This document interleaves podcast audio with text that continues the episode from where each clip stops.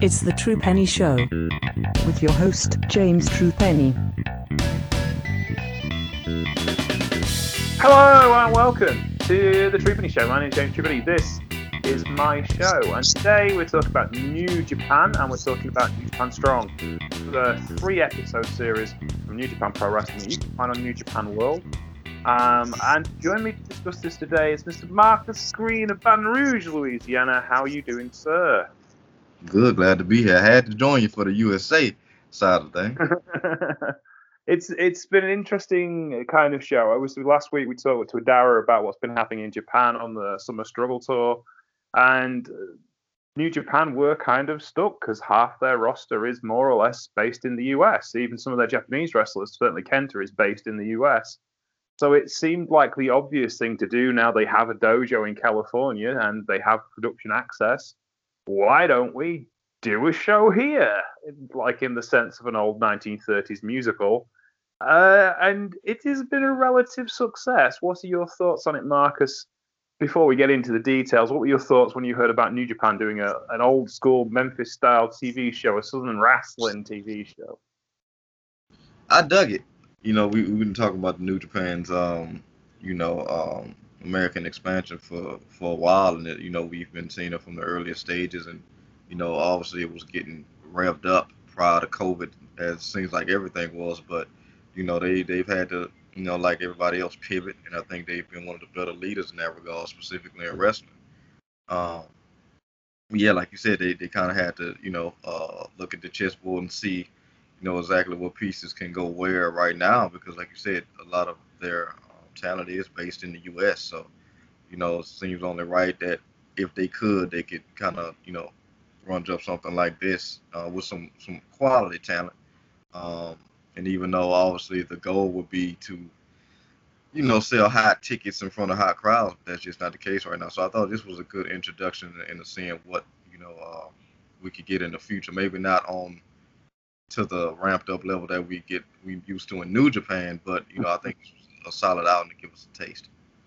Yeah, I think this is the thing. It's uh, there were some problems with this, obviously, because like even in the Japanese show, there's a crowd, and even though they're a quiet crowd because they've been asked to be quiet, they can't make too much noise because that spreads germs.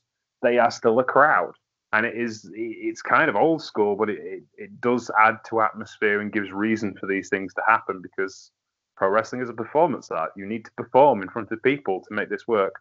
Uh, but let's go to the production values of the show. They were hurt, they were uh, presented in Port Hueneme, California, USA, which is also the home to Championship Wrestling from Hollywood, a famed US TV show on the West Coast there that's been uh, the home of Adam Pearce and Colt Cabana and other big names in the US indie circuit for a long time.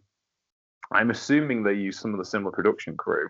Um, and it was presented by Kevin Kelly and returning to New Japan for the first time in a long time, Alex Koslov, former Forever Hooligan and member of Chaos, uh, with, of course, Rocky Romero. Uh, Koslov's commentary wasn't great. He's taking a while to settle, but as he quite point out, quite clearly points out, English is his third language, which does beg the question: Why would you ask Alex Koslov to do commentary? He wasn't great. Kevin Kelly was as good as he normally is, but he was still trying to find a groove with the new partner.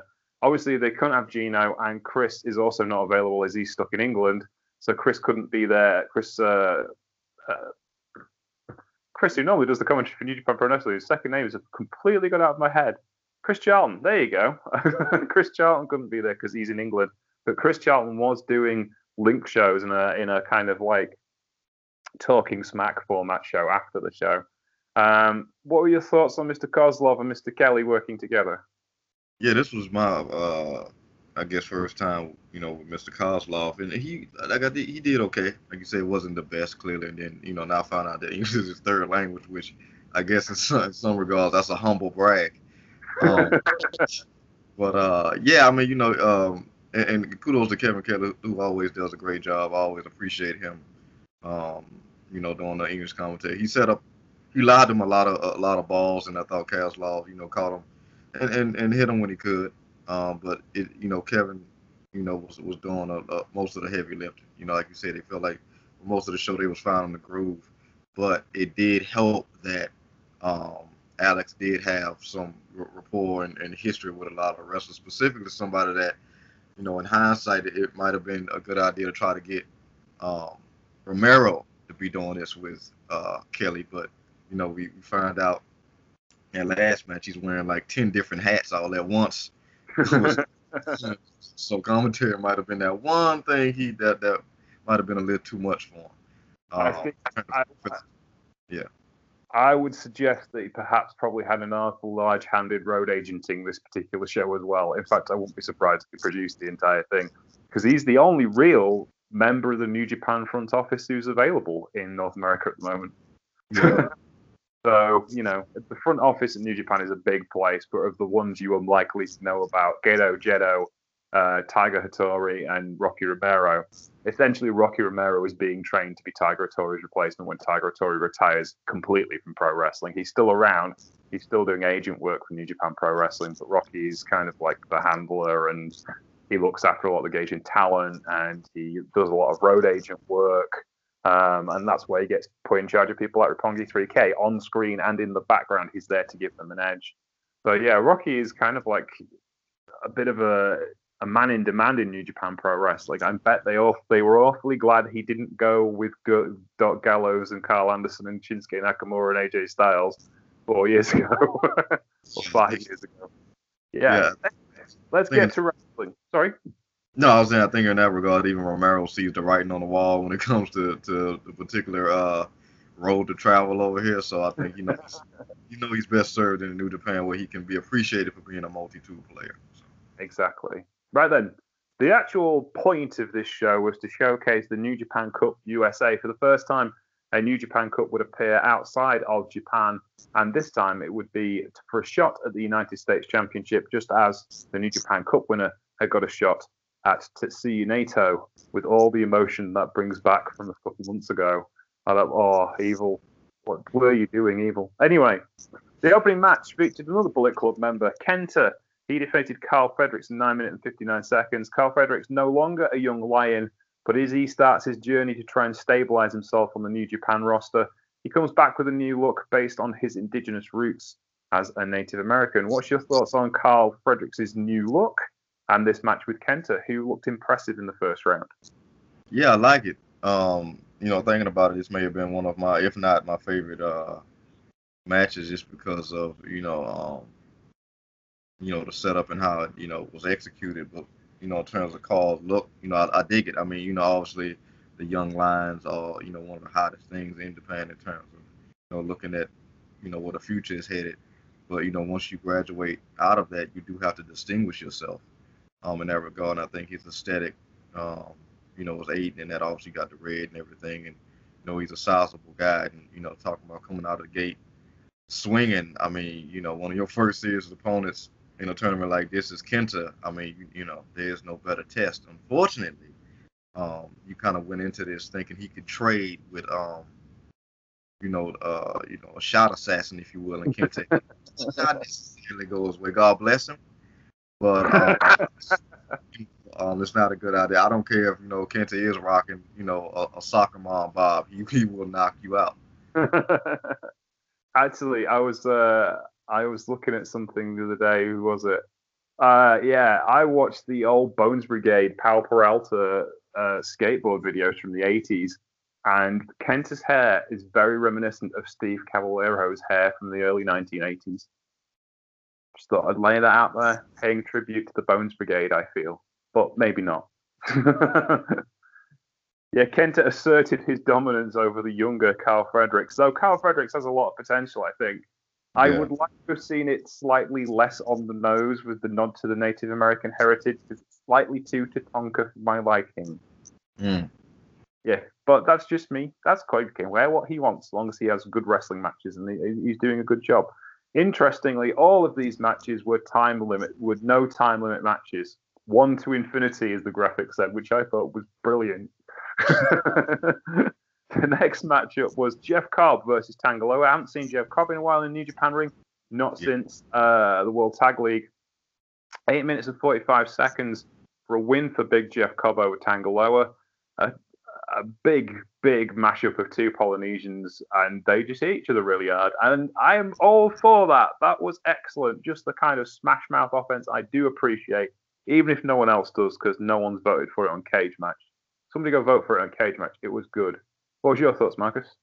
Um, shoot, I dug it. I mean, you know, um, it's funny you can talk about the last match. It kind of felt like at times Kenta was often still treating Karl like he was a, a young lion. Um, Probably was. Yeah, yeah. But, but with this one, this was just two horses going at it. You know, Jeff Cobb was looking great. Uh, Tanga Loa always does as well. But um, you know, it's definitely interesting because I don't always get to see Tom, uh, Loa in, in singles action, so this was uh interesting. Um, but yeah, I mean, I dug the the horse action, and uh, you know, um, hopefully we get to see more of Loa in, in, in singles, so he can kind of develop in certain avenues as his brother has. But yeah, this this was a good stuff. Like I I like to see these go these two go again somewhere, uh, maybe in a longer format. But uh, yeah, I, I kind of knew ahead of time that Kyle was probably gonna pull this one out. Yeah, yeah, I think this is this. I'd like to see these two again. I like Tangaloa as a singles wrestler. I've only seen him in little bits of singles matches back when he was in Impact Wrestling with Drew McIntyre and Eli Drake. Is what was the name of that faction? Yeah, that was the Rising. His name was. There we go. That's it. Micah, yes. Now, yeah, Lost Impact Wrestling factions is a book in itself. uh, but yeah, and they've they've all gone to do gone on to do really well. Most notably since they left Impact Wrestling. Yeah. um, but yes, Kefa, Tangaloa and Jeff Cobb was a, a, nice piece of work. It was very very good, and uh, maybe it's just us two. Maybe it's just something we like. Yeah. Possibly, I don't know. Now, the big subject of pro wrestling in Europe certainly has been the speaking out movement, and as Emily Pratt quite rightly pointed out in her review of this, uh, particular show, it does feel like they managed to dump all the problematic people into one program so you can watch the other New Japan stuff and not worry about it. Um, Chase Owens was embroiled before all the uh, All Lives Matter imbroglio that he went and got himself into on Twitter. He was also accused of talking to and trying to gain relationships with underage girls and was not been investigated and he hasn't been suspended and he's wrestling um, and that probably isn't a good look for New Japan Pro Wrestling at this time, especially considering some of the other people that are on the show. Having said that, this match was a pretty good match. Dave Finlay is a solid worker. Chase Owens is one of the people we've raved about for a long time about how great a professional wrestler he is and such a solid performer, regardless of what accusations are against him. I think he's great. I wouldn't particularly want to see him on TV right now. That's not good business. But it does seem to be the New Japan way of ignore it and hope it goes away, which I'm not particularly happy with as a big fan of New Japan Pro Wrestling. I'd like to see more effort put into these things. If he's innocent, that's fine. But do the due diligence and make it look like you're having an effort. That's the issue I have at the moment. Um, and we'll probably talk about other people as well. but for now, let's concentrate on the wrestling. Chase Owens versus Dave Finlay, two very well matched wrestlers of similar well, two very different traditions. You know, the Finlay European style professional wrestling and the Southern wrestling, and they mash together well here. I think this is really good. I, I kind of nice to see Dave Finlay finally getting the push he deserves. I think. What are your thoughts on this one, Marcus? No, I'm again, I'm, I'm right with you. Um, it's funny enough, um, because it's so hard. I mean, like you know, we, we kind of seen a heavy snowball effect when all the uh, wrestling controversy was going on with, with the names, and you know I didn't know anything about Chase Owens until you just said it. So um, I guess it was a benefit, and you know thinking about it now, it's a benefit because it didn't it taint my view of this match. I feel mm. like we saw these guys so much in the past in terms of them being really good, but not necessarily getting the spotlight to always show it and be put in the forefront. Uh, so I could appreciate these two, you know, coming together and clashing like this, you know, I guess without that that dim lighted um, but it is good to see somebody like Dave Finlay kind of break out with a, with a unique personality that can, you know, complement the skill that we've always seen in him. Clash with Owens, who I think on commentary, uh, I don't know if it was Koslov or Kelly saying he kind of adopting that Gato sneaky style. so that I think that was a good clash with, you know, like you said, Finlay's more European efforts. But uh, I'm glad it was Finlay that, you know, um, pulled out the win here, uh, specifically because Bullet Club tactics can uh, always take a precedent um, in terms of, of crowning the win, and this was a Bullet Club heavy show. Um, Yeah, So yeah. um, it's cool to see Finlay, you know, pull it out with that prima nocta finish, and uh, definitely glad he got the win in hindsight now. No, so Yeah, I, I think Chase is probably going to be one of those guys who's just going to be continue to be employed, and that's all we're going to do with him. Um, I, I mean, the, the serious accusations about Ospreay um, that really do need to be investigated, and certainly he needs to put a much better apology together for the things that he's done, uh, or the things that he's been accused of. And seeing him on adverts is also leaves a bit of a bitter taste in my mouth. I think uh, Will Ospreay is one of the best wrestlers this country's ever produced. He's acted like a jerk from time to time, and you can't keep using the excuse, "Oh, but he's only a young lad." He isn't. He's 27 years old. But Yeah. there you go, and it's like you should know the total. You should know right from wrong, and that's that's it. That's really what you should do. But anywho, that's a story for another day. Let's talk wrestling because it's the bit that depresses me about this program. Because everything else is fine. but this, except, except when you're facing Brody King, it's not fine. so when you're facing Brody King, it is definitely not fine. Big lad Brody King, and he will bounce you around a ring. And Tama Tonga found out, but managed to sneak out a victory in the end. Seven minutes and 14 seconds.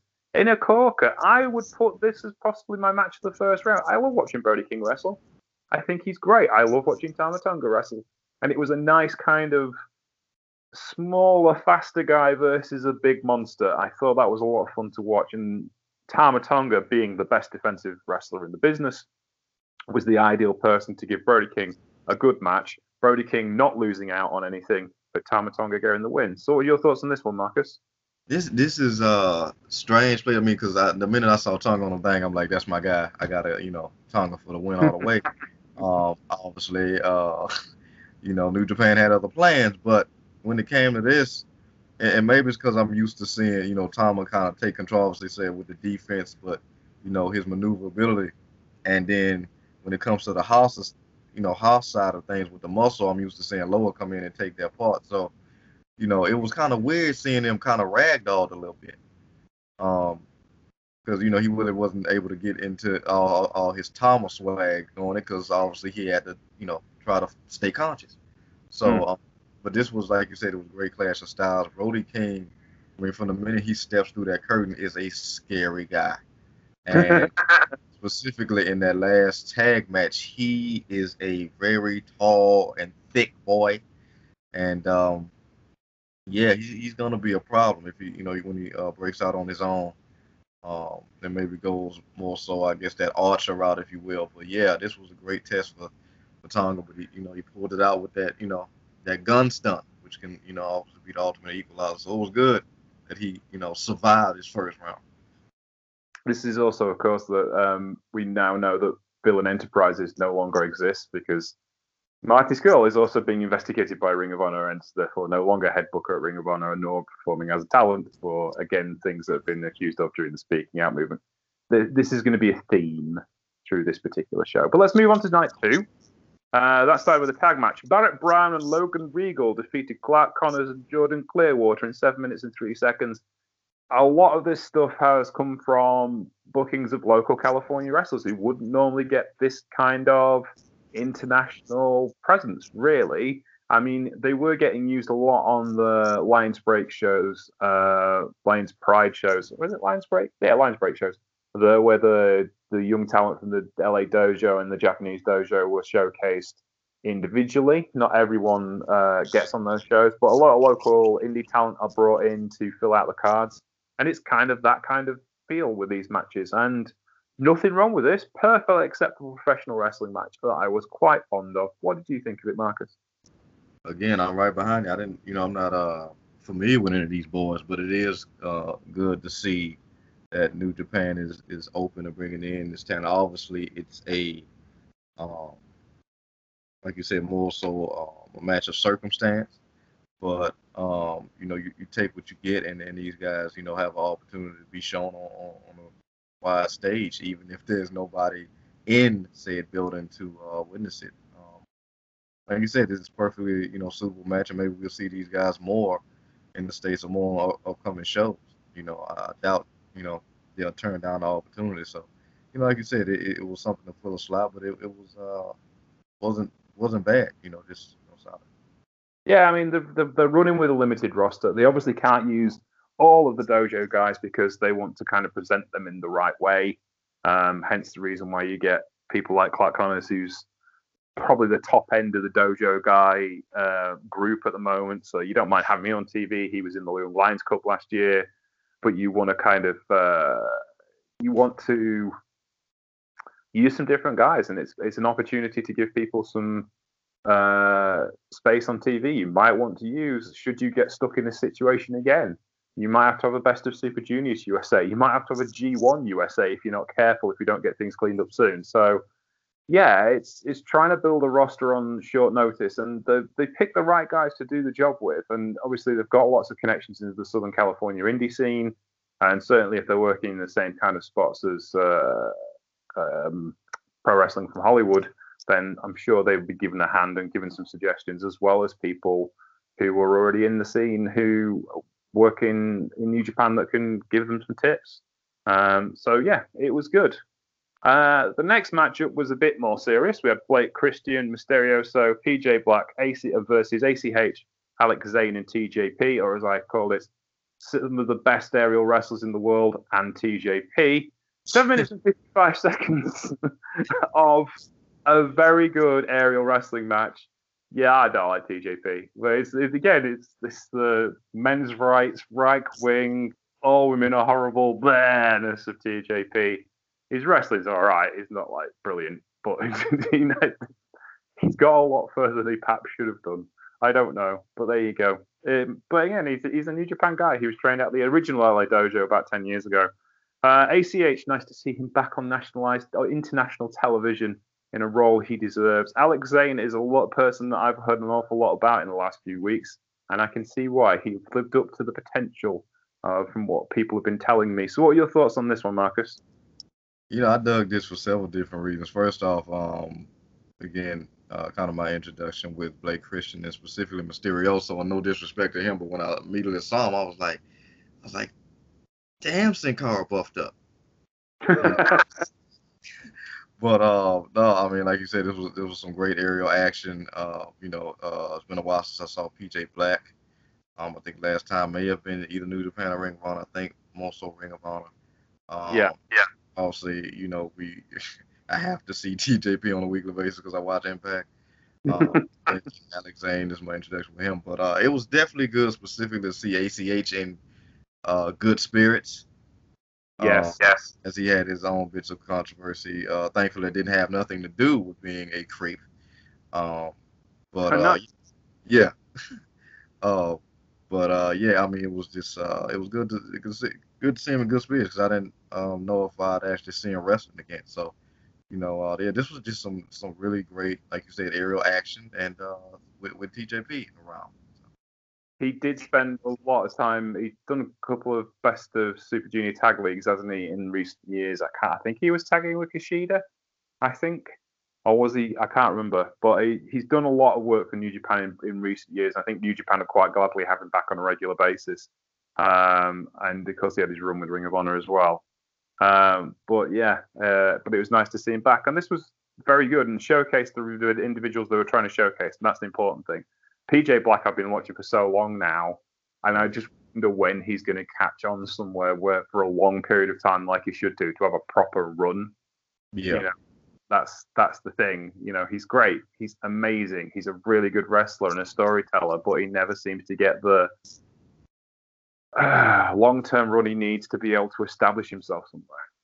Yeah, same, same, uh, same with me. And I definitely want you know someone to catch on with him before he, you know, um, goes one daredevil stunt too many in the in you know outside the ring because this guy, you know, he's always uh, jumping or, parasailing or, or you know uh, skydiving off something. So, you know. okay, the next up was Dave Finlay versus Tama Tonga in the first semi-final of the New Japan Cup. Seven minutes and 10 seconds, Dave Finlay takes the win. There is a story. Did you hear the story about um, their fathers in WCW? No, I didn't. What what is what is it? Okay, so um, there was they'd signed Haku. I'm pretty sure it was this way around. they'd signed Haku. No, they'd signed Dave. That was it. They had Dave Finlay and they signed Haku from the WWE. Remember, he was hardcore champion or something along those lines and just left. Oh no, it was the other way. That was the other way when he was hardcore champion too. So they'd signed. They had Dave Finlay in the locker room and they'd signed Haku. And um, what happened was Haku walked into the dressing room and Finlay and turned him around. Now, obviously, Dave Finlay and Haku have the reputation for being the two toughest men in professional wrestling, like of all time ever. Like, there, as Jake Roberts said about Haku, um, you've got a gun and a tank, and you're stood in front of Haku and he wants to kill you. What do you do? Well, you shoot yourself in the head because the tank might miss. well, that's great. Yes. So, and Dave Finlay the third, that's Dave Finlay from New Japan's dad, used to break people's thumbs to prove that pro wrestling was real. He's hmm. calmed down a bit since then. So these two are in the dressing room, and uh, Haku goes up to Finlay and turns him around by the shoulder. And the entire locker room has this sharp intake of breath because they're genuinely convinced that someone might die. And then Haku sticks his hand out and Dave Finlay shakes it. and everyone in the dressing room was like, what? What happened was Eric Bischoff had talked to Finlay and Haku and set it up just to see what the reaction would be. Oh wow, that's, oh, that's... just, just a rip, boys. Yeah, yeah. Just, just, for the face footage, I love it. Yeah. Um, but Dave Finlay and Tama Tonga, the the next generation of this particular uh, ongoing story, still both of them tough as nails. Uh, this was a much more refined affair than perhaps Haku and Dave Finlay Senior could have put together. Um, God, Dave Finlay Senior is one of the smoothest wrestlers I ever knew, but he, he had a reputation for being an hard case. Um, so this, but this was smooth and this was great. I really enjoyed this. And again, no one likes on cage match, but it just worked for me. This is the kind of wrestling match I want to see on a more regular basis. Seven minutes and ten seconds. What are your thoughts on this one, Marcus? I really dug it. Like I said, that you know we've been champion Dave Finlay uh, for a long time, and obviously, I, you know, I'm a huge fan of Tama Tonga. Not used to seeing him this literal baby faced. Um, but you know, we we we've all tried out new things during this this quarantine stuff. So, but yeah, I, I really dug this. This was some good, you know, back and forth affair. Um, like I said, none of these uh, matches necessarily went a tremendous amount of length, but they didn't necessarily need to either. Um, you know, this this again came down to the prima nocta thing and the gun stun, and I was surprised, obviously, because um, I was pulling for tongue all the way. But you know, um, I think in terms of story, in terms of building things, you know, the momentum is, is kind of behind, you know, somebody like a Finlay, you know, mm. you know, kind of chipping away as we we've talked about for the longest now, chipping away at carving out his own thing for a while. Now, like I said, he feels like, you know, he, he's gone around the personality, the master skill to stand out. So, but you know, you know, Tonga is no um, easy match for anybody. You know, as as Brody King found out. So, this, this was a good good uh, fair and, and really pointed you to where this, this tournament could end up. So. I think this is the thing. I think Dave Finlay well, he's kind of debuted on the main roster around about the same time as Juice Robinson, and Juice Robinson was obviously going to be a star in the end. You know, he was kind of like part of the dojo, but he was, you know, um, he kind of developed into a main main play star fairly quickly. And Dave Finlay was a proper dojo boy. He went through the whole system, um, but didn't go off on an excursion. And then he had the big shoulder injury. He has three months or six months off. And when he comes back, he suddenly starts building this momentum. But he actually looks more of a capable main event wrestler than Juice does right now. Does that make sense? Yeah, and, it, and that's weird. And I'm glad you brought that up because I was gonna say that his his uh, days rise kind of reminds me of Juice's. Um, yeah. To to your point, the reason I think a lot of in a lot of ways Juice benefited so much is because he did have that excursion where he just he was in the doldrums and he came back from that and he completely changed his look, his personality, get the flamboyance that not not a lot of times people are used to. Um, he's unapologetic about it, and then when you put him in that underdog category. It's not too many people that settled as good as him. Mm. Uh, but in, in terms, like you said, of, of, of technical prowess, lineage, and, and, and sheer, you know, uh, execution, you know, you got to get at the Finlay. It's just, you know, uh, maybe same path, different shoes type of deal. Yeah, I mean, I think Finlay's a New Japan wrestler. He flows a lot more. Juice is more like a spot wrestler. He's a bit more Randy Orton to him, if you see what I mean. Yeah. He's always building to a spot, whereas Finley just flows. And it's unfair to compare the two because they're two different styles of wrestlers that came from two different approaches, even though they're tag team together. But there is a there's a flow to Dave Finlay that I think people are starting to get the momentum behind that and how it all fits together and how it all works. He is the babyface equivalent of what his dad did basically 30 years ago. And I don't think there's anything wrong with that, you know. And it it's it was just, just interesting to me how I think Finlay could be the big breakout star of this year if he's given the chance to. And COVID probably didn't help, but he's been given opportunities because he's got he's the right person to do the job with. He's kind of lucky in one sense that Juice is out injured at the moment, and he wouldn't get these highlights because this is an ideal spot for Juice. Final of the New Japan Cup, underdog. Yeah, that's an ideal Juice spot. But David has taken it and he's done his own thing with it, and it's worked really well. Yeah. Let's talk the other finalists, or where we get to the final. Jeff Cobb versus Kenta, 14 minutes and 38 seconds. Kind of a mismatch of styles. The smash mouth Jeff Cobb, the suplex machine, the amateur wrestler versus the strike heavy kicker in Kenta. It wasn't perfect. It was a bit long for what it was when all the other matches have gone seven or eight minutes. Having said that, it told the story they were trying to tell of Kenta getting the win by any means necessary. It was a bit more entertainment and showbiz from New Japan, which they kind of need for an American show that they're trying to appeal to an American audience with.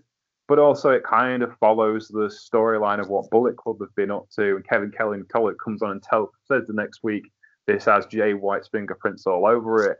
Um, so yeah, I thought this was good. I thought this was an interesting match. It wasn't. It was a bit like watching Kenta last year, where he wasn't really gunning on all cylinders. But I think it was probably because he hadn't wrestled Jeff Cobb before. And but this was good. I like this. What's your thoughts on it, Marcus? Yeah, this this match was interesting. I was definitely looking forward to this match, and, and, and there were elements uh, in it that, that I was looking forward to. It didn't necessarily get executed 100% all the way to the end, like I was expecting it to. Um, but there are a lot of elements that, that are interesting. Obviously, Jeff Cobb is, is you know that guy, like you said, that that that Islander, that Olympian that's just gonna bring it to you and make you step your, your game up. But Kenta is like, you know, he's coming into this, and like you said, last year it was interesting watching him. Like, felt like he wasn't necessarily revving up on all cylinders. But I think a lot of that was kind of him just picking back up, you know, uh, some momentum and, and kind of finding himself after Yeah.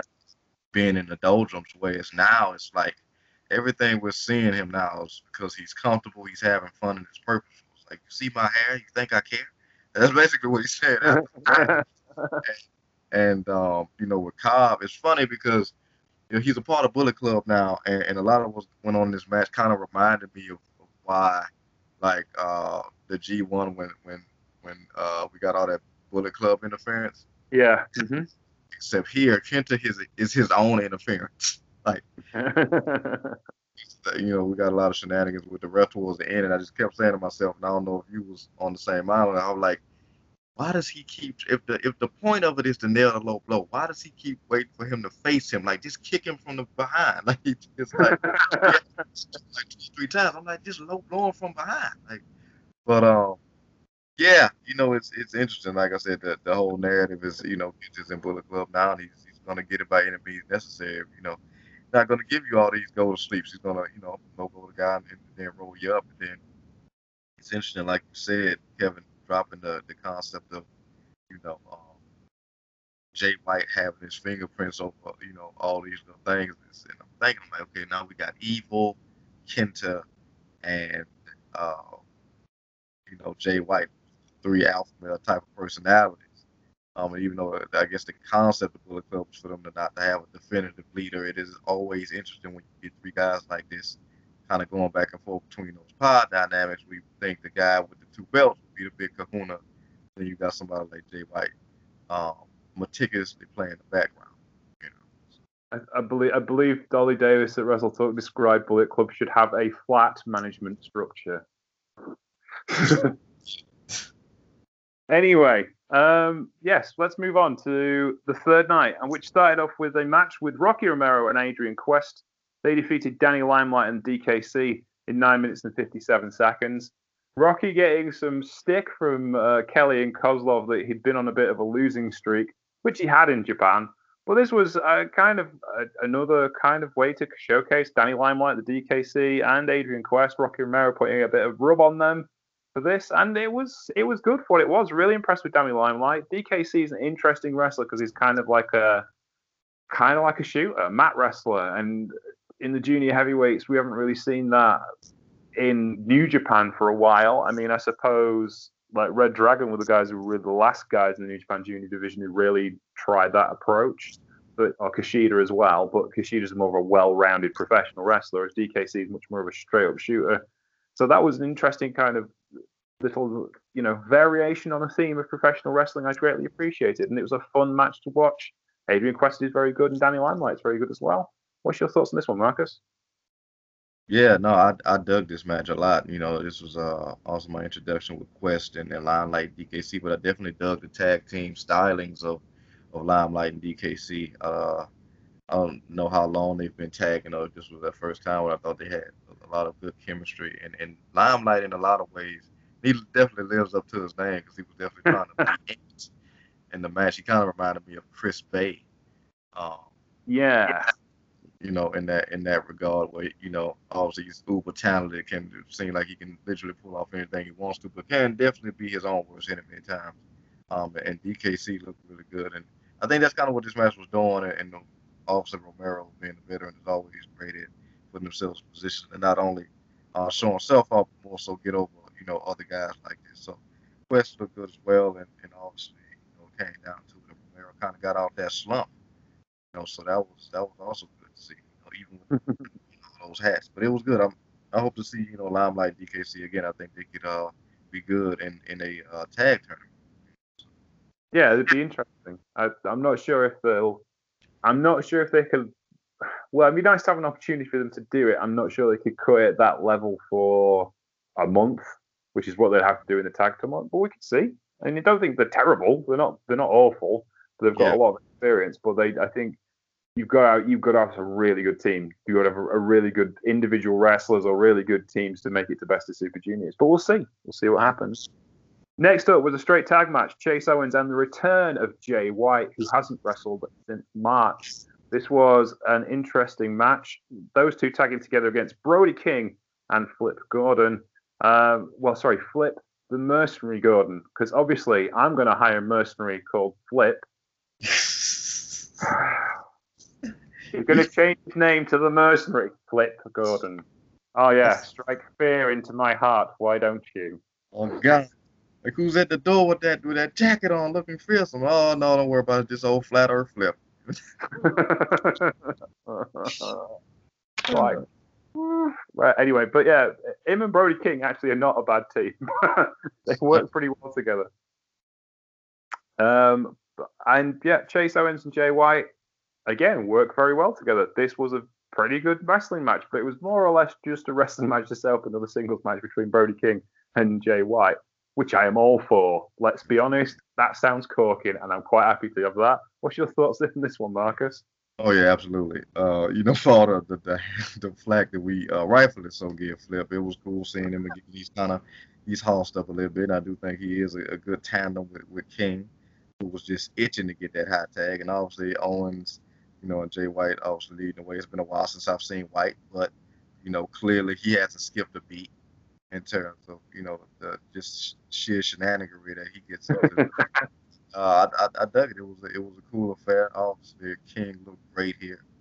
Um, you know, like you said, if it was a, if the only thing this match had to do was you know hyper match between King and White, I'm definitely looking forward to that. Like, um, trying to see him lock in that that Blade Runner on White is going to be interesting, specifically because he tried it here on Gordon, and as cool as that move is, it's not necessarily the thing that's you know like a Blade Runner out of nowhere type of mm. deal.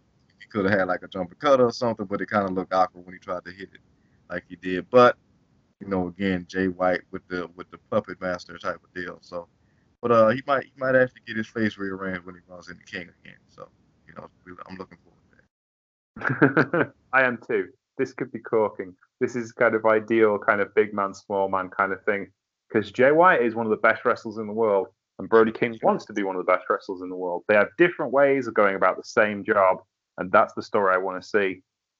Even if this just did set that up for this, to be honest with you. Uh, the main event of the evening was Kenta versus Dave Finlay for the New Japan Cup US final match and the opportunity to face Jon Moxley for the United IWGP United States Heavyweight Championship. This was very good. It wasn't like absolute peak New Japan main event level, which I was hoping it would be, because that's really kind of what you need to make this show worthwhile.